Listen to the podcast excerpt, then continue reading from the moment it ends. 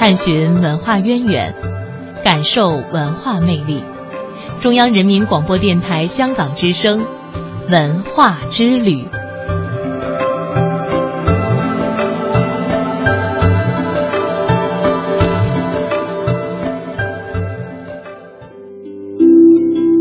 欢迎大家继续锁定收听中央人民广播电台香港之声数码广播三十二台的文化之旅。在今天的节目当中，依然是曼斯和李银为大家带来的。在节目的下半时段，我们将会继续为大家送上历史传奇的专题。今天呢，我们要送出的是兵马俑的神秘主人上集。起来很像神话的记载，可信吗？为什么会发生？是怎么发生的？那里有什么特殊的东西在吸引着他们吗？他们为什么要这么做？以记者的身份探索历史的真相，以编辑的思想整合万千线索，以主持的态度向你倾诉你所不知道的万千世界。根据史料的推断，很可能就在这里。我们可以找到答案。他们将深入古老洞穴，搜寻黑暗中隐藏的真相。欢迎您和我们一同感受真相大白的震惊和快意。关注历史传奇，知晓历史背后的故事。历史传奇。历史传奇。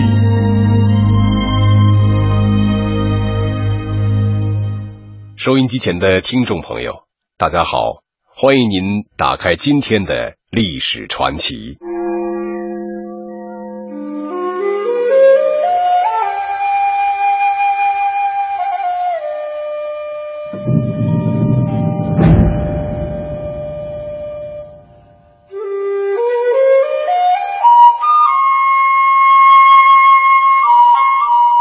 一九七四年三月。陕西省临潼县西阳村的几位农民在打井的时候，无意中发现了一个让全世界震惊的秘密。几个农民怎么也没有想到，他们一镢头刨下去，却唤醒了一个沉睡了千年的地下军团。发现秦始皇兵马俑的消息不胫而走，国内外媒体争相报道，世界各地的参观者向西安涌来。都想一睹兵马俑的恢宏气势。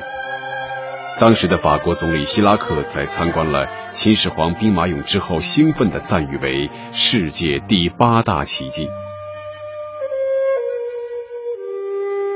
秦始皇兵马俑俨然已经成了中华民族的骄傲，成了中国的象征。然而，有人却提出了截然不同的观点，认为兵马俑根本不是秦始皇的陪葬。兵马俑的主人另有他人。本期历史传奇为您讲述兵马俑的神秘主人上集。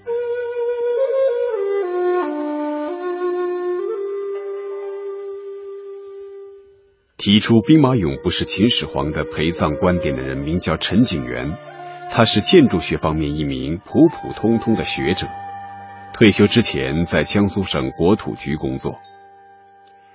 其实，陈景元早在浙江金华老家读高中的时候，就对秦始皇陵的历史传说产生了浓厚的兴趣，尤其是有关秦始皇陵神秘地宫的传说，更是让他十分的痴迷。一九五七年，陈景元如愿以偿的考入了西安建筑工程学院，他想用建筑学方面的专业知识，对秦始皇陵地宫进行一番新的研究。报道的第二天。怀着满腔热情的陈景元就只身一人前往秦陵一带考察，从此便开始了对秦始皇陵历时五十年之久的研究历程。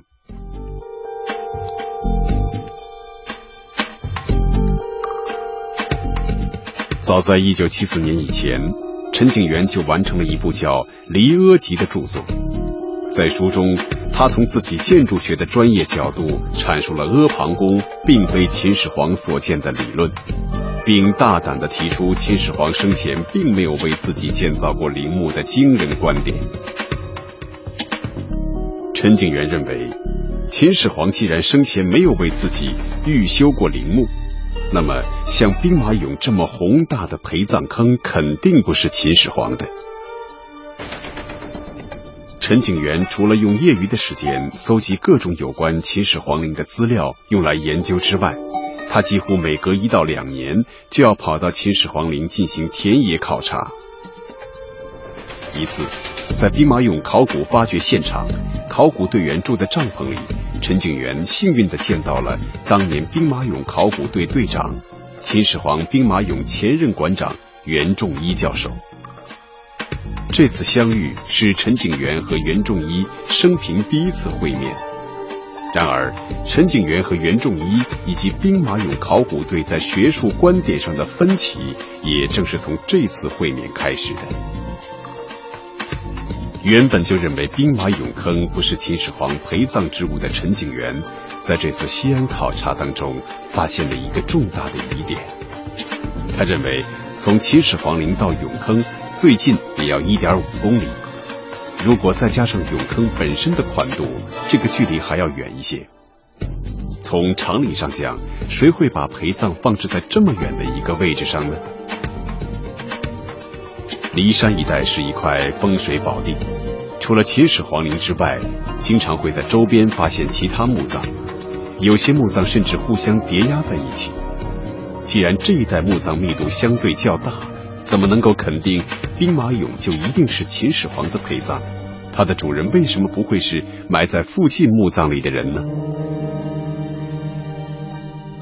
陈景元觉得，正式的考古发掘工作还没有开始，很多具体的工作还没来得及开展，各大媒体就以“陕西发现秦始皇兵马俑”的大标题争相进行报道，这不成了先定性后发掘了吗？这显然有悖于考古工作的程序。所有的这些都让陈景元对兵马俑的主属问题打上了一个大大的问号。由于没有相关的说明资料，陈景元对兵马俑的疑惑也与日俱增。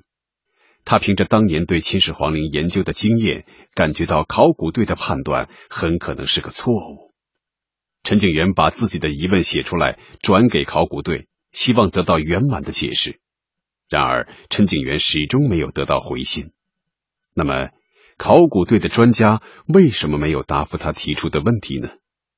当年的兵马俑考古队又是如何对兵马俑做出定性的呢？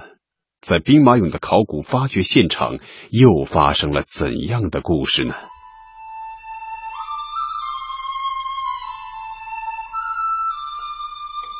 袁仲一是当年兵马俑考古队的队长，自一九七四年七月十五日随考古队来到了西洋村，在这里一干就是三十多年。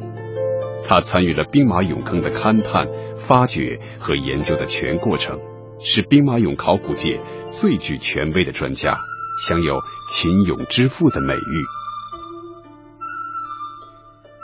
在他的记忆里。一九七四年到一九七六年是一段令他至今难忘的时光。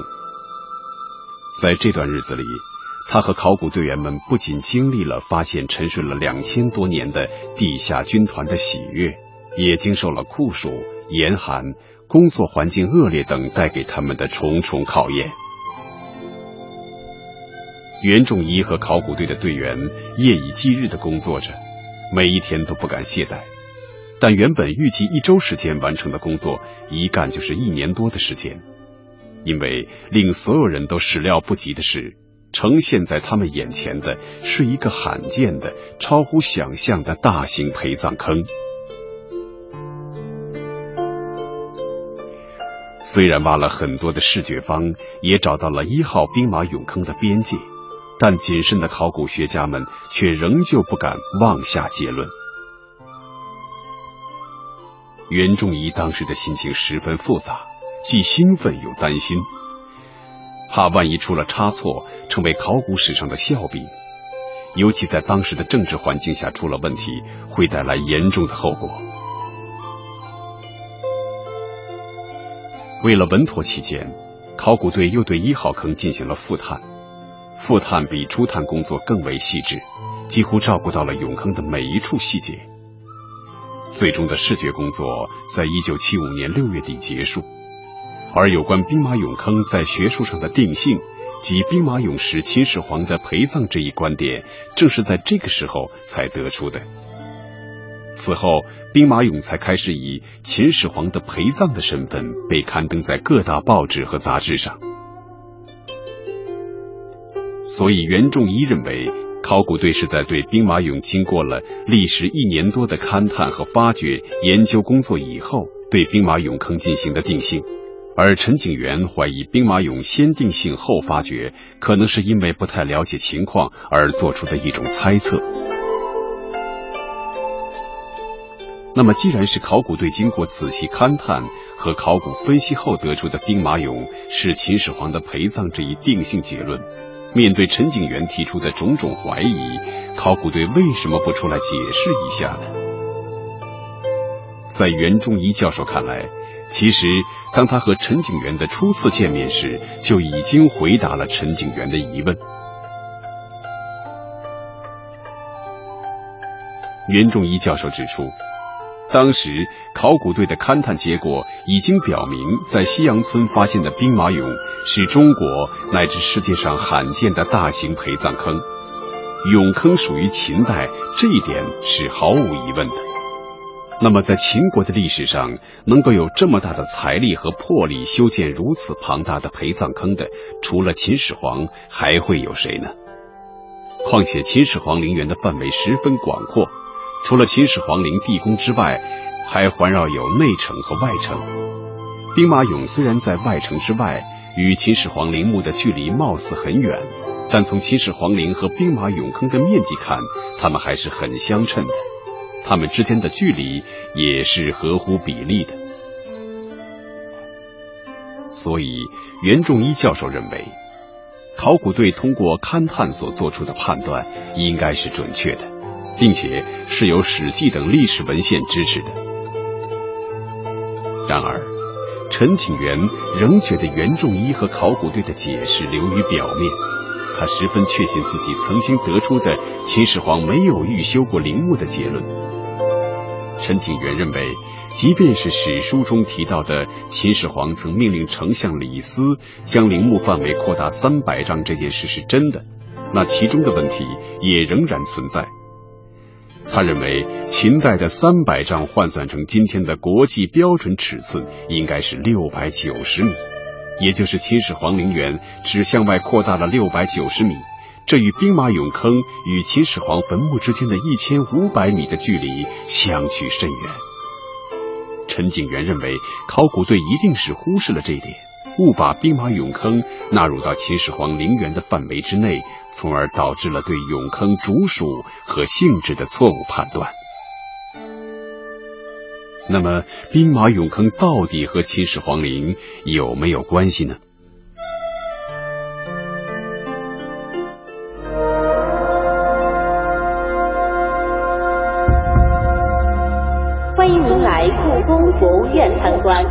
以记者的身份探索历史的真相，那听起来很像神话的记载，可信吗？以编辑的思想整合万千线索，记录着历史，见证着时代的发展，我们可以找到答案。以主持的态度向你倾诉你所不知道的万千世界。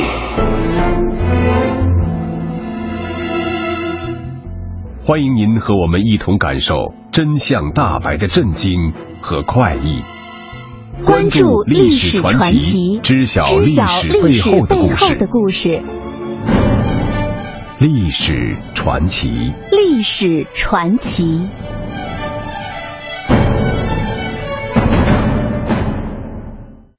吴永琪是兵马俑博物馆的现任馆长，他主持修复了铜车马。由于修复技艺十分精湛，在业界很有名气。对于兵马俑的定性问题，吴馆长有自己的见解。吴馆长认为，关于兵马俑坑，除了《史记》的记载之外，还有丰富的实物依据证实。例如，考古研究者在当地的出土文物刻字中发现了大量秦代地名，与其他地区出土的同代文字对照，认为它们符合秦代的书写习惯。兵马俑身上秦代工匠所刻的文字和与秦始皇陵砖瓦上的文字的相似性，也证明了两者之间的联系。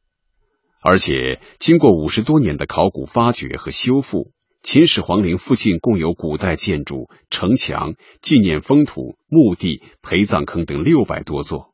这样的规模和格局，如果不是秦始皇的陵墓，还能是谁的呢？袁仲一教授和吴永琪馆长的解释，似乎给这场关于兵马俑定性问题的讨论画上了一个句号。但陈景元仍然不甘心承认这个结论，因为如果他承认秦始皇曾经为自己修建了这么大的一座陪葬坑，那就意味着他以前所有关于秦始皇陵的研究都陷入了一个误区。为了证明自己的结论。陈景元几乎查阅了所有已出版的兵马俑的资料，就连兵马俑博物馆内部的论文集，他也一篇都不落的研究了。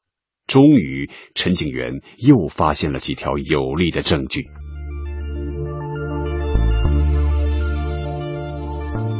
陈景元认为，兵马俑坑中出土的秦俑似乎落后于秦始皇的时代，它看上去更像是更早一点的文物。在兵马俑的一号坑和二号坑中，大量的部族围绕着战车排成一列列整齐的大小方阵。陈景元从而做出判断：战车是这支部队的主力，是主要的作战方式。然而，自殷周以来，直至春秋时期，随着战争规模的不断扩大，车站的弱点也逐渐的暴露出来。在两军作战的过程中，往往会出现背前则后寡。背左则右寡，无所不备则无所不寡，相互之间不能救援的危险状况。那么，作为一名富有作战经验的统治者，秦始皇还会在交战时大量使用已经落后了的战车吗？陈景元指出，秦始皇当政以后，征战四方，统一六国，连年的战争迫使他对军队的结构进行了优化调整。他大量采用骑兵和步兵相配合，使之更加轻便，易于作战。从这点判断，兵马俑坑中的那支以战车为主力的部队，应该不是秦始皇的军队，它的年代肯定更早一些。对于陈景元的这个推断，袁仲一教授表示了自己的意见。他认为，不能因为俑坑中出现了战车，就否定它属于秦始皇的可能性。目前还没有明确的文字记载说秦国取缔了战车，作战时完全依靠步兵和骑兵。战车虽然有它的局限，但是在两军交战时，战车所表现出来的速度和冲击力的优势是步兵和骑兵无法比拟的。兵马俑坑的军阵正是战车、步兵和骑兵有机组合的典范。陈景元显然并不同意袁仲一教授的这个解释，因为他又指出了俑坑中的另一个疑点。陈景元认为，兵马俑坑中发现了很多笨重的青铜材质的兵器。虽然青铜兵器在古代曾被广泛应用，但随着冶铁技术的发展，铁兵器材质轻、韧性好、杀伤力更大的优势逐渐被人们所认识。在战国时期，楚、韩、燕、赵的钢铁刀尖就已经锋利无比，并且种类繁多。而秦始皇这样一位善于征战、能够统一六国的国君，会放着先进的铁兵器不用，而去选择已经落后的笨重的青铜兵器为他陪葬吗？这显然有悖于常理。尤其是在秦始皇统一六国之后，他收缴了大量的铁兵器。汇聚了一批高水平的冶铁技术人才，他应该更加有条件更新部队的武器装备。陈景元认为，咸阳附近发现的秦国冶铁遗址和秦始皇陵西侧的形图墓中出土的铁剑都可以说明，在秦始皇统治的年代，秦国进行过铁兵器的生产。并且史书上曾经记载，秦国的宫殿为防刺客以磁石垒门的说法，似乎也在暗示铁兵器在秦国的使用是很普遍的。所有的证据都指向了一个结论，那就是出土大量铜兵器的兵马俑坑不是秦始皇的陪葬，它的主人很有可能是早于秦始皇的另外一个秦国的统治者。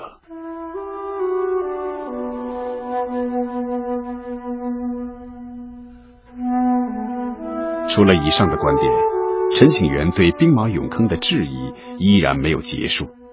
他指出，秦始皇的军队既然是一支能够统一六国的强者之师，在装备上也应该是一流的。然而，俑坑里的这些兵俑没有任何头盔保护，难以想象这种简陋的武装能在近距离厮杀的战场上获取全面的胜利。其实，在秦始皇陵的附近，考古人员发现过一个石铠甲坑。从已经拼合起来的石盔石甲，我们似乎看到了秦国军队威武的英姿。然而奇怪的是，既然秦国的军队配有头盔，那兵马俑坑中的兵俑为什么没有一个人戴头盔呢？难道兵马俑坑里的这支地下军团真的不是秦始皇的吗？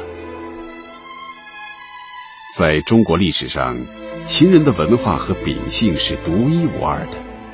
秦人出生于大西北的草莽之间，与游牧民族混居，在当时文明高度发达的中原国家眼里，他们是落后野蛮的民族。在秦人看来，尚武为利益而竞争是天经地义的，并且著名的改革家商鞅为秦国制定了一套任何别的国家都无法忍受的严苛法律。商鞅规定。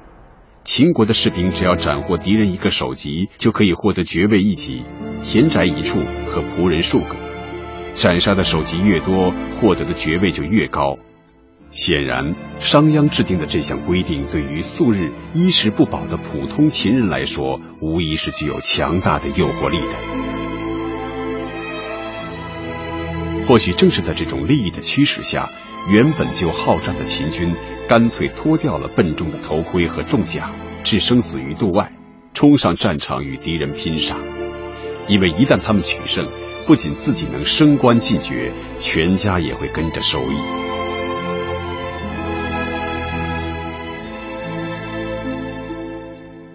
由此看来，兵马俑坑中的这支军队，正是在向后人传达着秦人强烈的尚武精神。这些没有戴头盔的军人，才是秦国最勇敢、最有战斗力的神勇之兵。可是，陈景元对兵马俑的质疑并没有到此结束。在兵马俑的手臂上，陈景元发现了一个神秘的文字。这个似曾相识的神秘文字，给陈景元带来了无限的困惑。可是。随着陈景元对这个神秘文字的破译，关于兵马俑主人的秘密也逐渐的浮出水面。